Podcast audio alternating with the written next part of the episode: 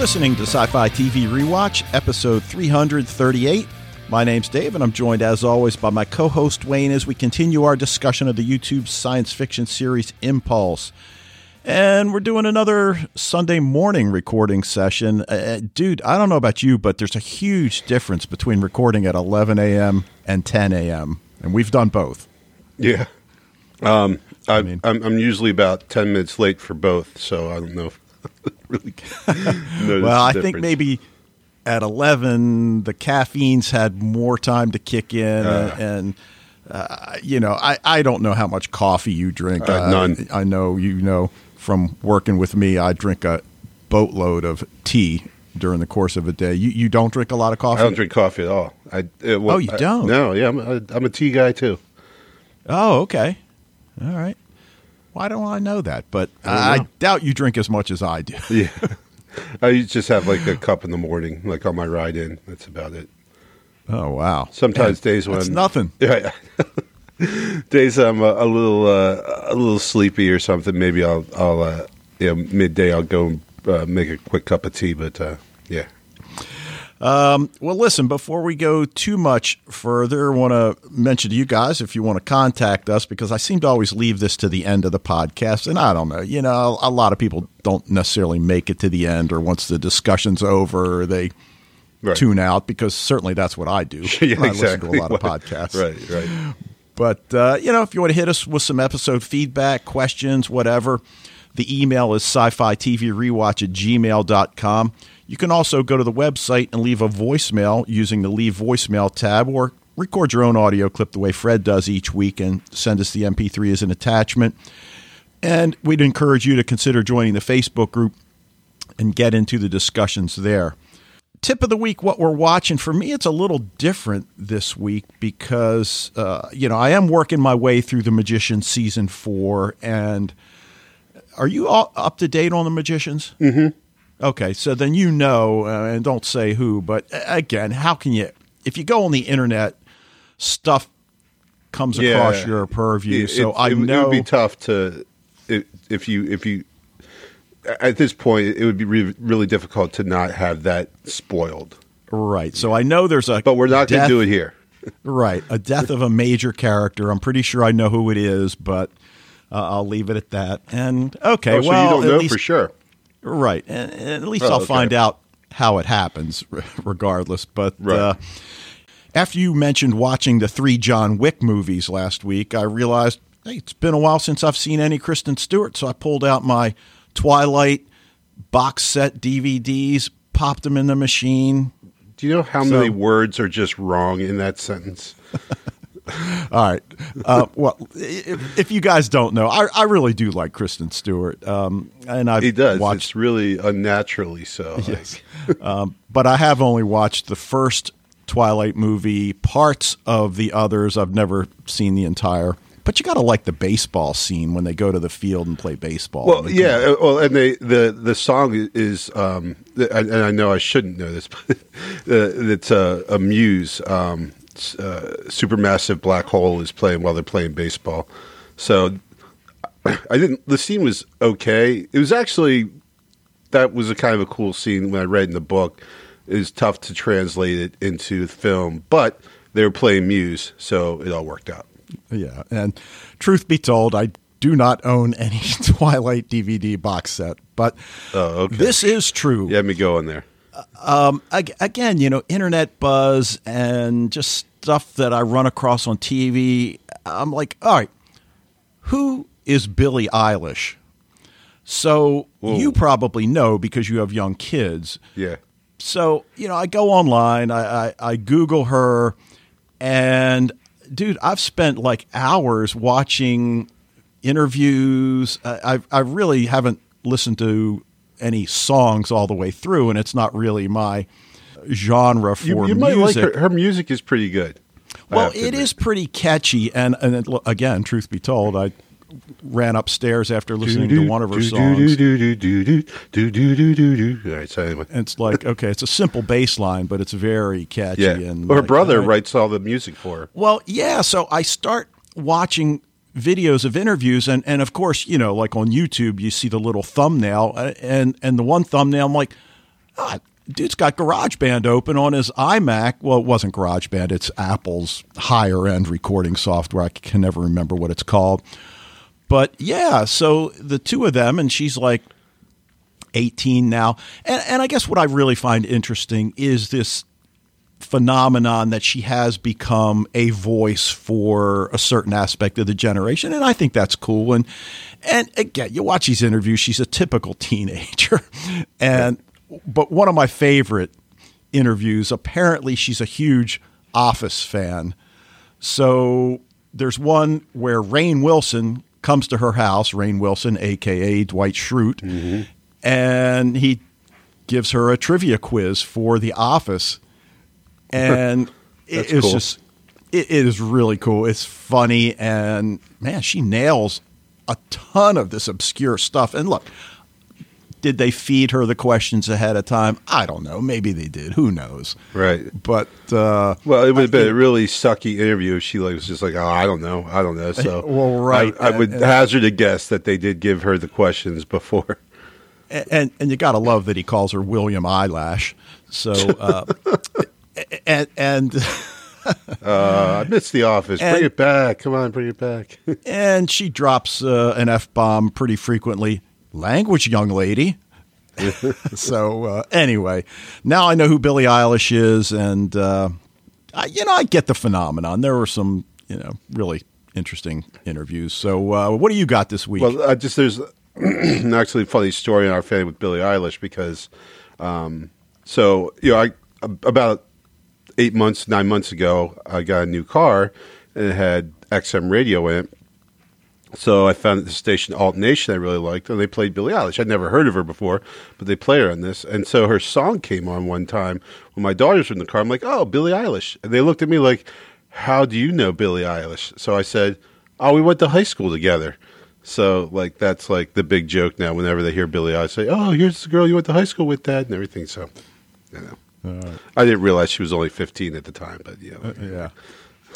So I have uh, two things I'm going to talk about here, but you know, both uh, quickly. Um, the first one, not genre related. So I, am I'm still watching The Americans, so I'm really not watching any other television right now except for Vikings, um, which I guess we'll talk about Vikings once this half season is done. Um, but so I, am you know kicking out some movies that I've always wanted to watch. And the other day I watched Blinded by the Light. Have you seen? Well, of course I've seen this one. Have you heard of of this one? I have not.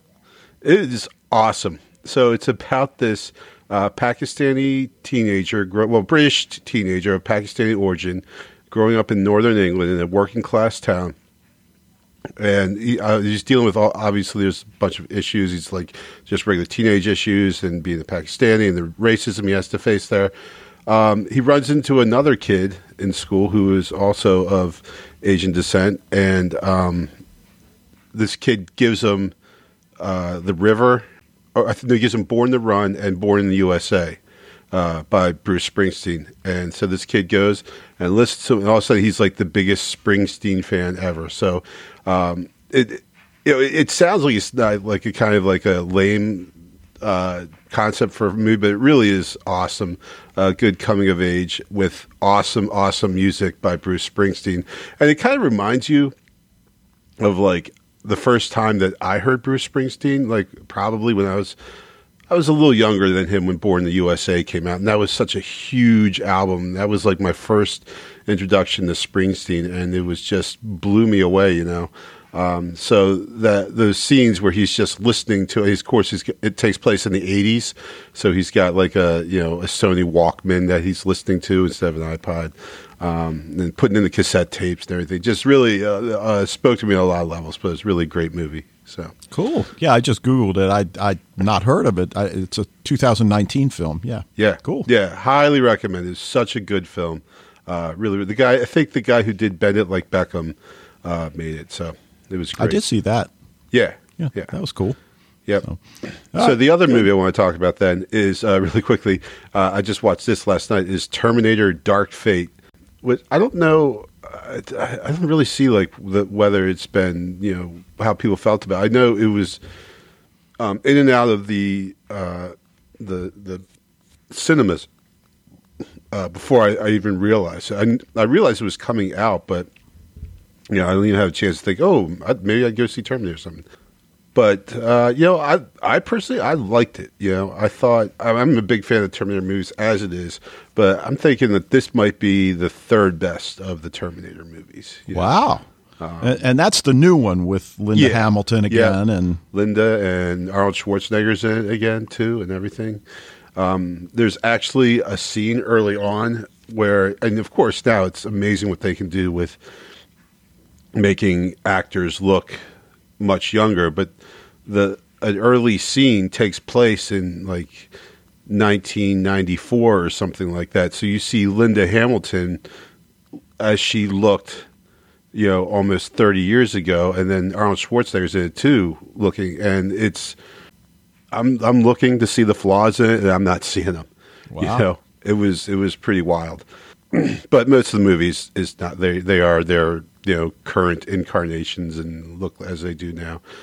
But yeah, you know, it, it- they kind of did a little bit of a, a reboot on the whole Terminator mythology and everything, but I think it, it worked. I think it was great. You know, a lot of the Terminator action, kind of, you know, in, in much of the way that the, the Force Awakens kind of was very similar to the first Star Wars movie. That this one, uh, its tempo and plot very similar to the first Terminator movie, but uh, you know, it's pretty awesome.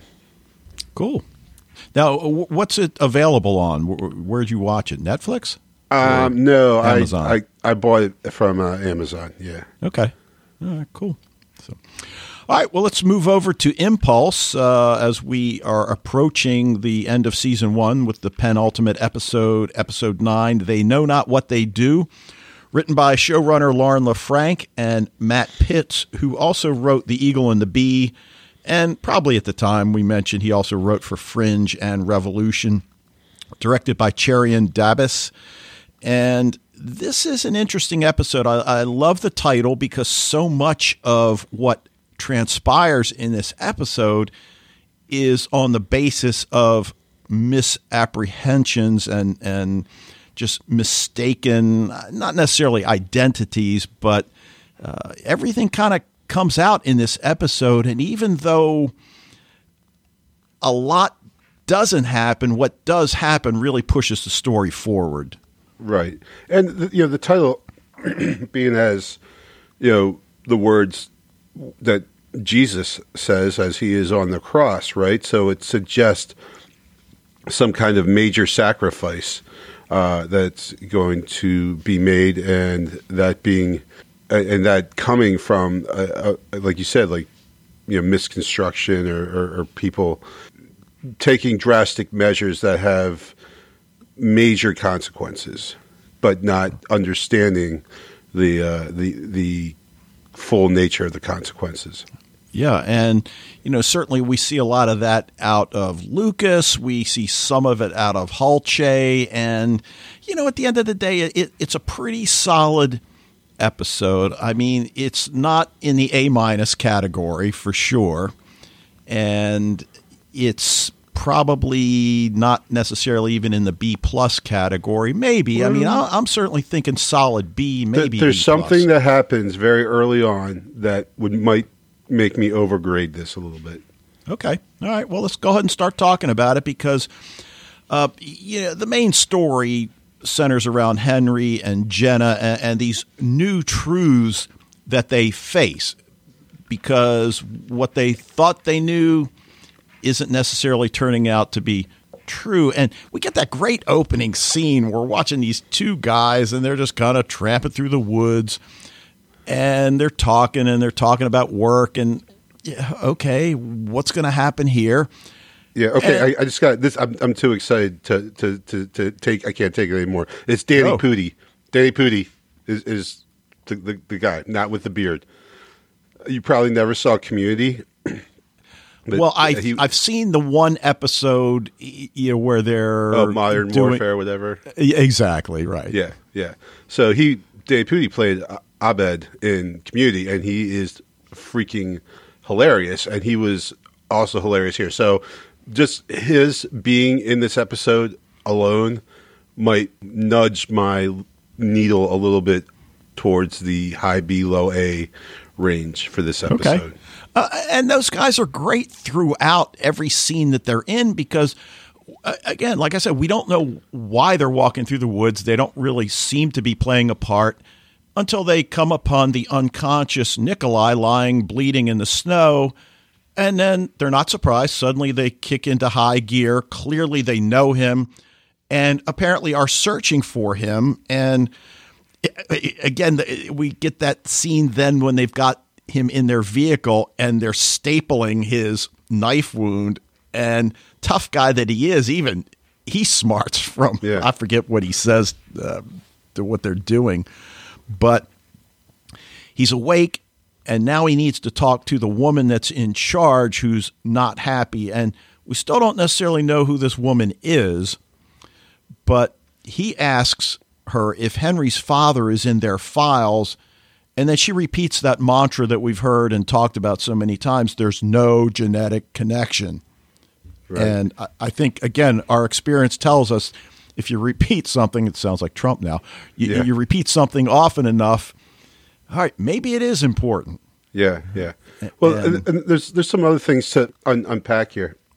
You know, one, first of all, we see these guys walk through the woods talking about their life in an office, really kind of humdrum stuff, but they are talking about kind of framing one of their coworkers uh, by you know there's apparently there's a no alcohol policy at work, and they want to like put bottles under his desk to be found there to so that the guy can get his office, which is a little dark, I guess. But if anything, we're thinking, oh, this is going to be two regular people walking through the woods, and somehow they become the victims of like whatever, some monster, yeah, something. Exactly. Like it happens all the time. And then all of a sudden it's like, oh wait, they work for this shadow organization that Nikolai works for. What is this shadow? They have an office. They have cubicles. They have holiday parties. So this big bad, you know, mean, nasty, dark corporation that we thought of has workers, has office workers, have you know, like it, it's just uh, you know, like to that was to wrap your mind around that is just like what you know, like. So I guess well, even like you know, big you know, kind of nasty organizations that drive dark vans and men wear suits and sunglasses and take people off the sidewalk. Um, I guess they need you know a bureaucracy too. Well, and then the best part is he even mentions that uh, apparently they have official evaluations, and could he put in a good word for them about how, how well they did right. finding him and patching him up? Yeah. And he's like, "What the hell's wrong with you two? so, all right. Well, we see Henry, who's still in her hospital gown, and Jenna and she have to face what just happened with Nikolai and it, it takes them a few seconds. I mean, it seems longer, but it's really only a few seconds.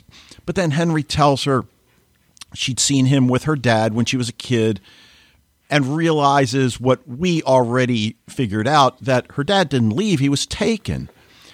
And this recognition that somebody is after Henry, as Townes has said from day one, doesn't know who it is, but given the power she has, there's got to be somebody out there that's looking for her and people like her. And at some point, the pragmatist in Jenna, how are we going to explain your disappearing from the hospital? And you know, eventually they they do come up with something, but uh, you know, it's it's uh, it's pretty thin. It, it is pretty thin, and then because she was in a coma one minute and then she's gone the next, and she's home, like right. Uh, and wait, what? And I, and I guess at the end of the day, uh, Thomas, who's frantic because he told Cleo he'd watch her, the hospital is, is probably just thinking lawsuit, and I think at the end of the day, everybody's happy that Henry's safe. We don't need to know how it happened. Just the fact that you're not going to sue us is probably enough. But we do get that one little scene where Henry listens to her mom's voicemail and at first, when Cleo was doing it, I, I, didn't exactly get it. But then, you know, as she says, I just wanted to hear your voice, and she knows that Henry will come on the phone when she calls. That that you know you've reached a well, no, she probably doesn't say the re, you've reached the voicemail of Henry Coles, but well, you yeah. you get what I'm saying, right? Right. And then she does the same thing. She listens to her mom's voice, and the fact that the connection they have, which has always been tenuous at best, maybe is getting a little better. Yeah, I mean, well, she listens to it twice, right? So yeah, yeah, and then Henry finds Jenna cleaning the knife that she used to stab Nikolai, but it's really clear. You can just see the blood is drained from Jenna's face. She's in a state of shock, and uh, she's doing like sometimes when my wife washes her hands in the kitchen sink, I'm, I'm like, you know, you're not preparing for surgery. How damn long does it take to wash your hands? And it's kind of like that with Jenna and the knife. And again, maybe she's seen too many CSI shows that you know there's going to be a trace of blood left behind. I've got to get it out.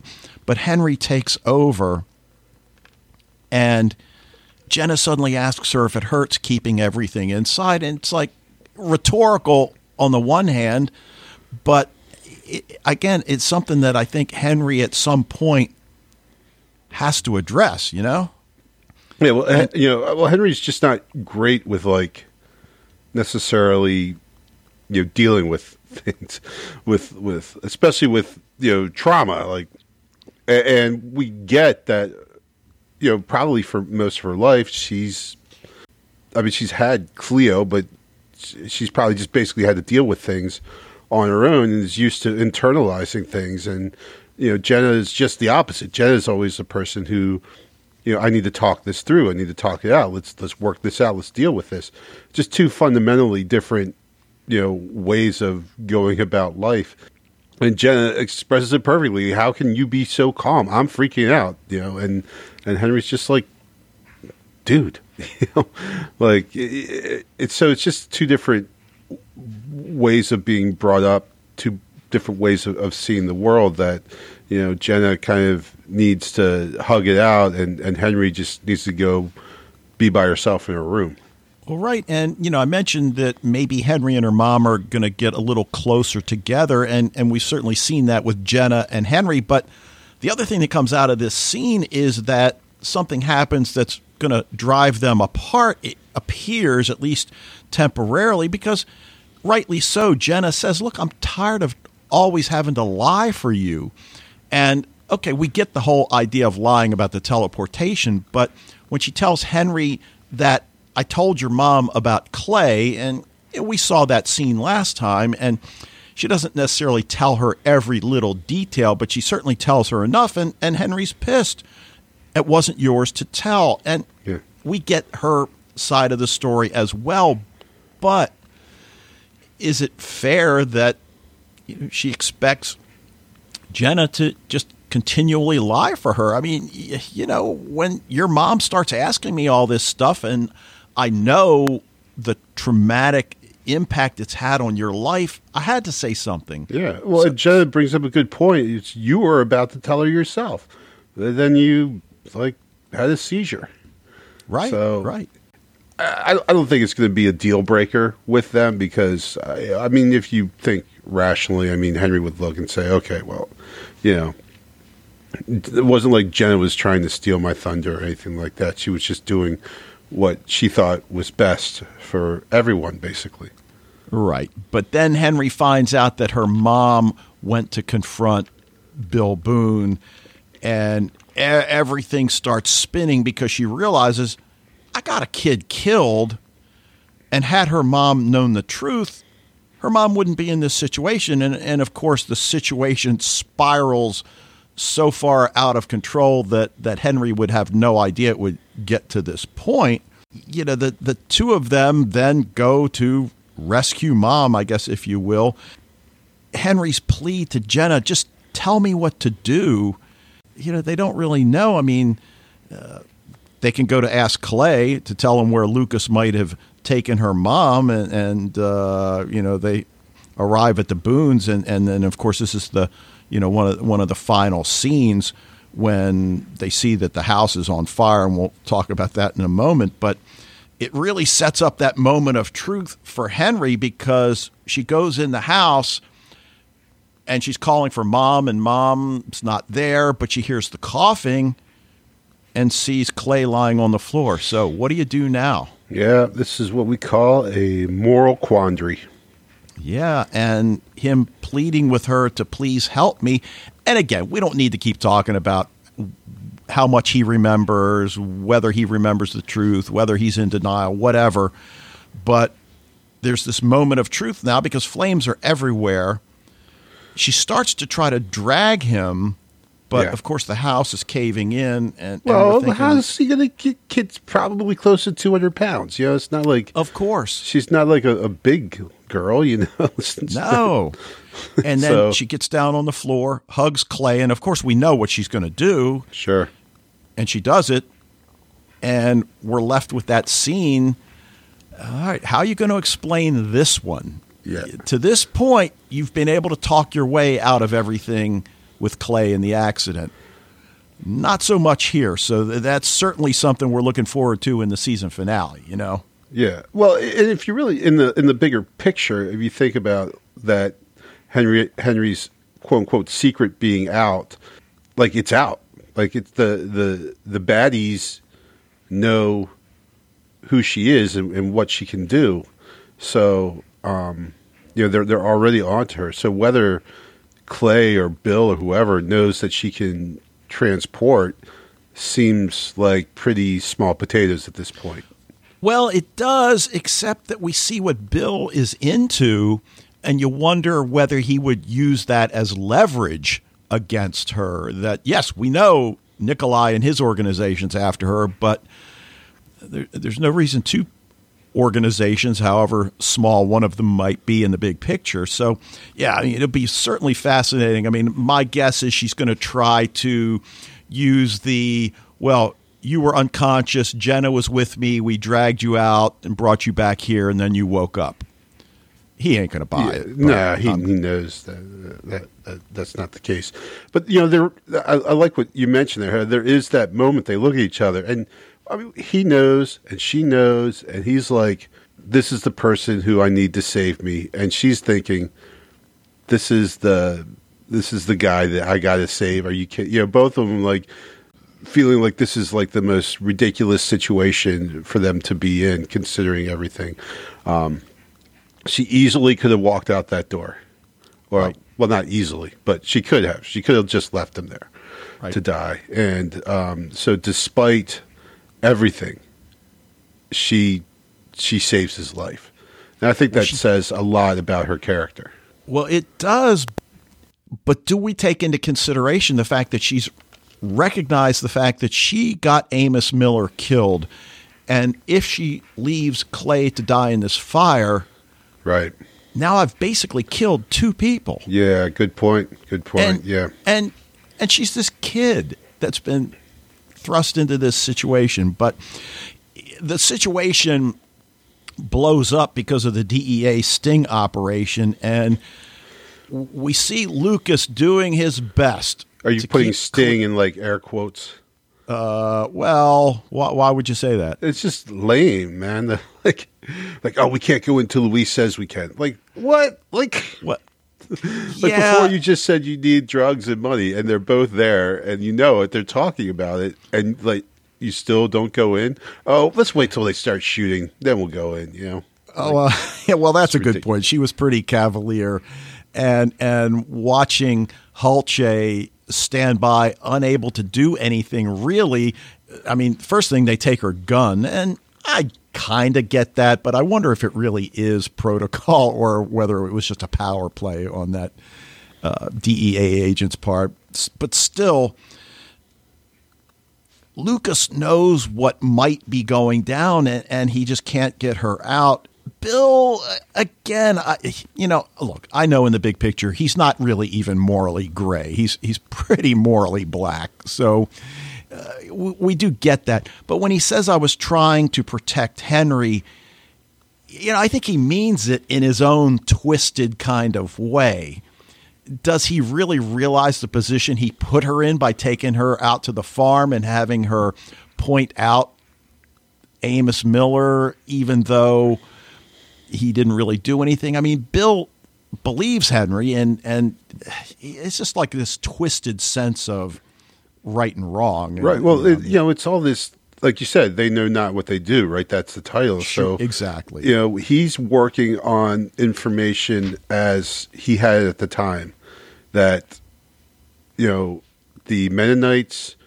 Again, he had. It, if you think about it from his point of view, it, it makes sense. Something bad happened with the shipment, so the Mennonites then attacked my son because they think we stole the drugs. And so I'm going to get this girl to show me who did it. So they, so, you know, to like, you know, and again, like you said, like in a twisted kind of way, but also in kind of like a logical, I mean, we can see how Bill came to the conclusions he did based on the world that he lives in and, and the world and the, the people he, he does business with. Sure. Yeah. And, and, I mean, when Jeremiah suddenly tells Bill that the drugs are free of charge, and Bill's like, what the hell's going on? And then he explains that this is it. This is our last deal. Our association has ended. This is a farewell gift. I only want honesty. And here we go. And it's admit that you and your boy killed my son and then that scene where he gets down on his knees. Come on, Bill, pray with me. You know, say it with me. It's uh, Jeremiah is such a difficult character to figure out. Yeah. Yeah. Well, he's a you know member of a very religious community that sells drugs for a living. Yeah. Yeah. So and, and that he, contradiction in and of itself is pretty staggering.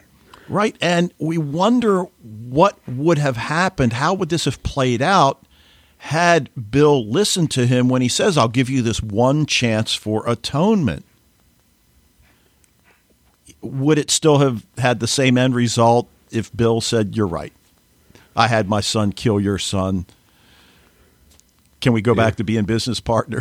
you know, right. I, well, they probably I, can't go back to that, but you know, like the the sheriff dude wouldn't get killed. The uh, the Mennonite dude wouldn't have get run over. I, am trying to think if there's any more body count than that. I'm well, right. Sure. And, and, you know, Bill brings up the fact that well, Amos crippled Clay, and the light bulb goes off in Jeremiah Miller's head. What have you done? So all of this is because you pieced things together incorrectly. Yeah. And then, of course, the gunfight starts. Fittingly, the sheriff gets a bullet right to the forehead right at the start. Does he deserve a bullet to the forehead? Mm. Yeah, maybe. but I always fall at, back on Clint Eastwood's words in Unforgiven. Deserves got nothing to do with it. Exactly. And Hulce runs into the garage. I guess she didn't take time to get her gun back from the DEA agent because the first thing we see is she picks up one of the guns lying on the ground. Right. And her main uh, reason for being in there is to get Cleo out safely, which she does. Mm. And uh, of course, we get that scene there, you know, then uh, Cleo gets in the car, but Lucas jumps in as well, drives away, hits the one guy, and then runs over him. Well, because Anna sees Lucas, and instead of getting Cleo out of there, which should really, since it's basically her fault that Cleo's there, um, she should really, you know, like get Anna or Cleo out of there. That that's the priority. And then she sees Lucas, like, oh, wait a second, Lucas, where do you think you're going? It's like, really? See, I haven't said really, really in a while, but I'm going to say it now. Really, Anna? Really? Like in the middle of a gunfight, you're trying to save a person, and you're going to stop to try and, and bust the, the teenager who's trying to escape. Well, right. And then uh, she still doesn't grasp the enormity of the situation. And, and again, on the one hand, I guess we could say that, well, maybe that's to be expected, but but no, she just is, keeps going where she's really not meant to go. She tells Henry what happened, and oh, by the way, your mother's with Lucas, he took her. But we finally got Bill Boone, so Yeah. that's good, right? Uh, well, And but then- they're going to let him go, so yeah.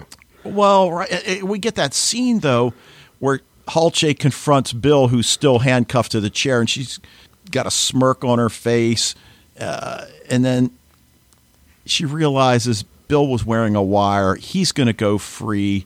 That Jeremiah Miller was the main focus of the DEA operation, and she just cannot believe this and is beside herself.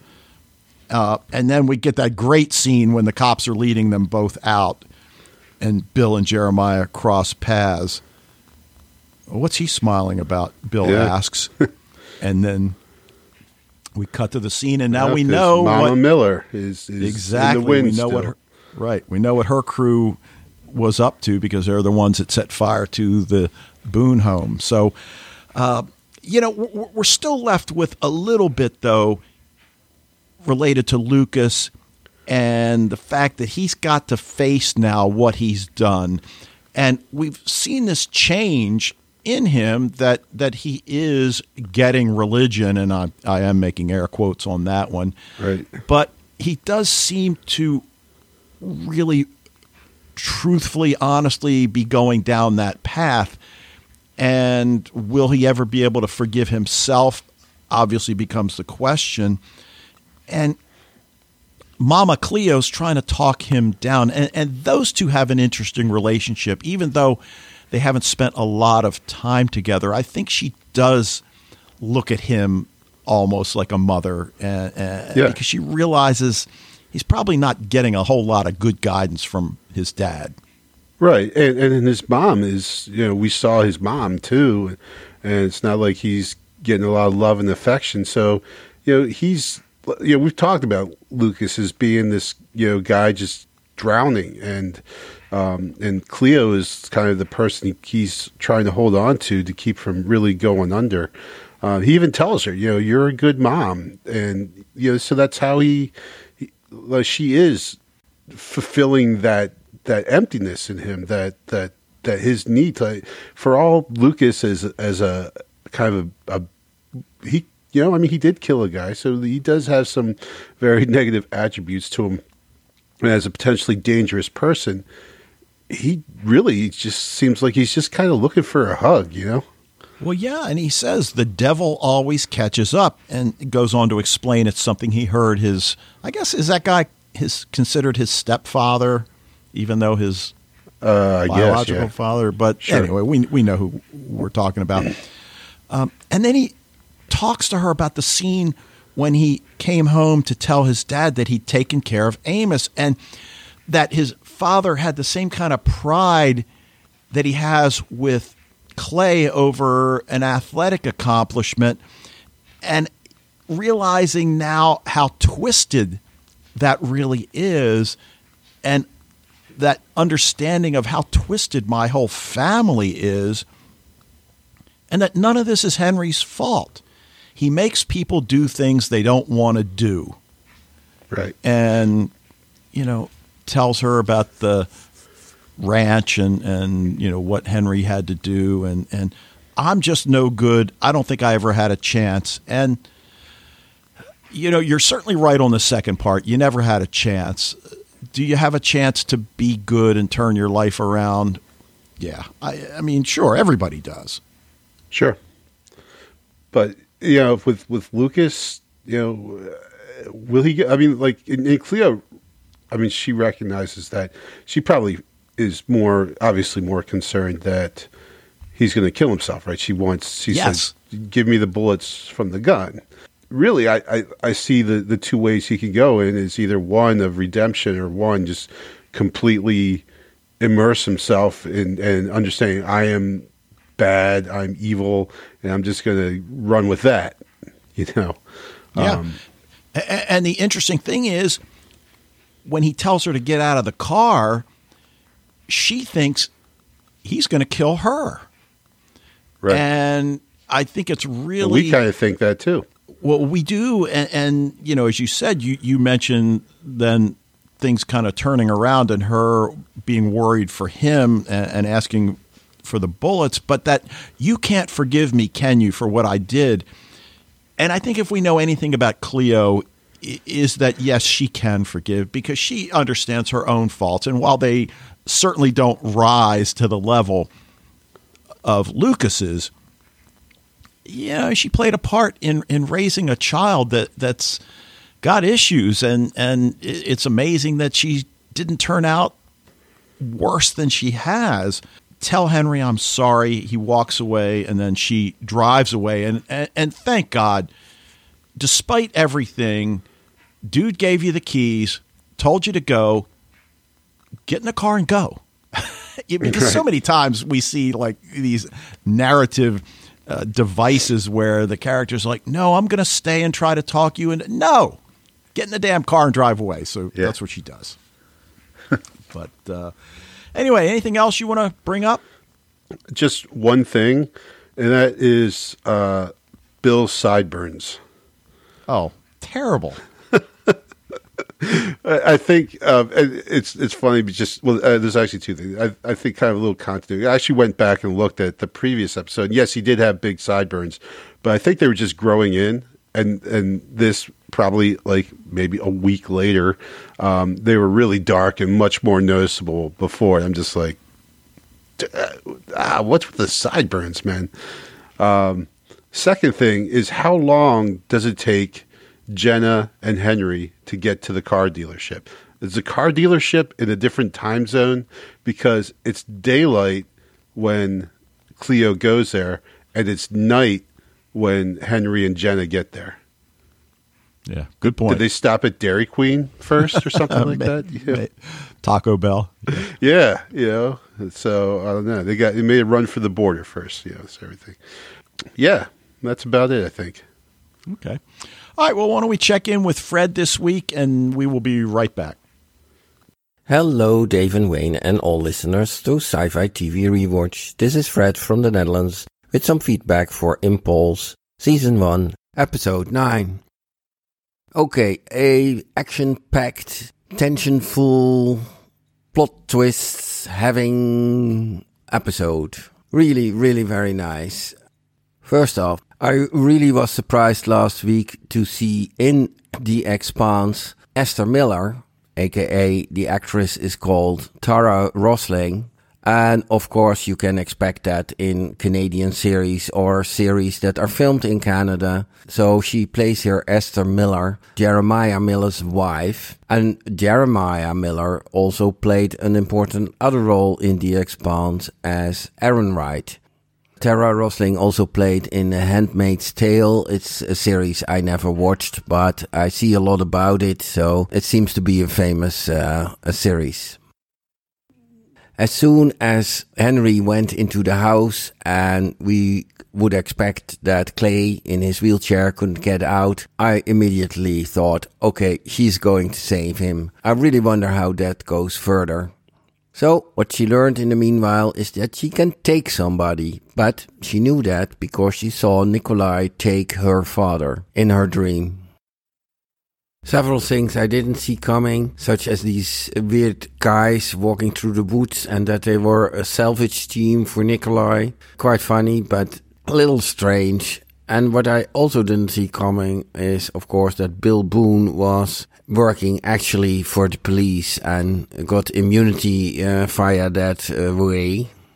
Well, Cleo got her payment for her stubbornness. Everybody warned her not to go in, but she wanted to go in, period. Now, well, she got paid for that. Another plot twist I didn't expect that was when Lucas and she were getting out of the car, that he really would let her go and he would stay there on the streets. Okay, that was all for now. Today is a special day because Star Trek Picard starts, but that's of course for you in the US. I have to wait until tomorrow for Amazon Prime in the Netherlands. It seems that Discovery is on Netflix, whereas Picard is on Amazon Prime over here. Well, little strange. Last thing is, I really wonder what you are going to do after the first season of Impulse, if you are going to do the second season as well. As far as I'm concerned, that's okay with me. Great, all the best, Fred from the Netherlands. All right. Uh, I didn't realize the Expanse connection with the actress that plays Esther Miller. Uh, of course, I recognize Shawn Doyle from uh, the Expanse, and uh, that was pretty cool. But I guess I forgot or didn't realize that she was in it as well. The actress Tara Rosling. Yeah, I missed So, that completely. Yeah, that was pretty cool that he points that out. And, and again, I mentioned, I think last week or the week before, uh, that's one of those shows that's probably going to drive me to finally getting Amazon Prime because uh, I got to see the new season. But Fred points out some things that he didn't see coming, and and uh, you know those guys in the woods would be the salvage team, which yeah, I don't think you know as we talked. about, No, don't that yeah, I, that's what I thought. That scene which is so cleverly done, um, you know, because again, like you, it, it totally sets up as a the innocent bystanders killed by the monster of the week and everything. Even though there aren't any really quote unquote monsters of the week in in Impulse, but then like. Wait, that's Danny Pudi. Are they, are they to do Danny Pudi like they did Keegan Michael Key? Have him in there for a couple seconds, and then all of a sudden he's not in anymore at all? Like, nah, come on. So, Now, I don't know that any of us saw Bill Boone working undercover with the DEA. And I, I think the thing with that, though, is we're, we're feeling really good that this guy is going to get what's coming to him for what he did to Henry and everything else he's likely done in the course of his business with the Mennonites. But nope, he's going to walk away apparently. He's getting off scot free. Yeah. So uh, Though his You know, so- his house did get burned down, so there there is a little bit of consequence there. yeah, now he doesn't know that yet, but he'll find out. Yeah. Uh, you know, the the other thing Fred brings up, and, and I think he oh he brought up about the Star Trek Picard podcast. I think last time, and uh, like a lot of people, excited for the premiere of Star Trek Picard. And I know you mentioned that you're not going to pay CBS All Access to watch it. And again, not to rehash what we talked about last week, uh, hopefully people didn't take my attitude towards Star Trek Picard the wrong way. I think I probably said I could not care less, but which is true, but I'm I'm glad that people are excited. I'm sure there are a lot of shows that I look forward to that people say the same thing. So and that's the great thing about genre TV these days. We're in this renaissance and mega renaissance that there's just so much great stuff out there. So anyway, all you Picard fans, good for you. So all right. Now the last thing Fred brings up and we haven't solidified anything yet. Uh, he mentions what we're going to do after we finish season one of Impulse, and and you know you and I have talked a little bit, and and certainly the possibility that we'll just continue with season two exists. I mean, uh, we're figuring Dark is going to probably come back mid to late June, would be my guess. So Right. we'll let you guys know Yeah, once we know ourselves. once we know ourselves. He put the poll up. Um, you know, I think it's pretty. I think we've decided we're probably not going to do season two of The Magicians, and I th- I think the other was the uh, Umbrella Academy. But you know, we'll see. We'll let you guys know. We, we, we've got a few things brewing that even if we do go to season two of Impulse, there's maybe something we'll sneak in in between, but like I said, we'll let you guys know. So, all right. Anything else uh, about what Fred had to say or thoughts in general about life, the universe, and everything? No, I like that quote though, but but no, it's good. Yeah, so I mean, I, I thought uh, overall, I mean, as Fred said, there's a lot of action in this one, which was it was you know I'm I'm a big fan of, of the action. Um, you know, Danny Pudi, obviously great. Uh, I just I see th- th- just um, so much that was hidden before came out in this one that now I guess we're going to see. You know, now I guess the, the, the big question, because actually that's the question you know that Clay and Henry are asking is like, well, now what? You know, like Yeah. what? How do, how do we deal with this, right? Because there's a lot of stuff. Even like Anna, you know, secret you know stalking of Bill and her secret investigation into basically nothing when you really think about it is that's out too now as, as the DEA pointed out chance for promotion now that the sheriff's dead um, for Anna Hulce. Um, so you know, I, th- it's going to be wild this next episode to see you know how this shakes out. Now that you know Jeremiah just said he wanted the truth, and we got a lot of truth. We got probably Yes, more we did. truth than anyone wanted to have. So now what do we do?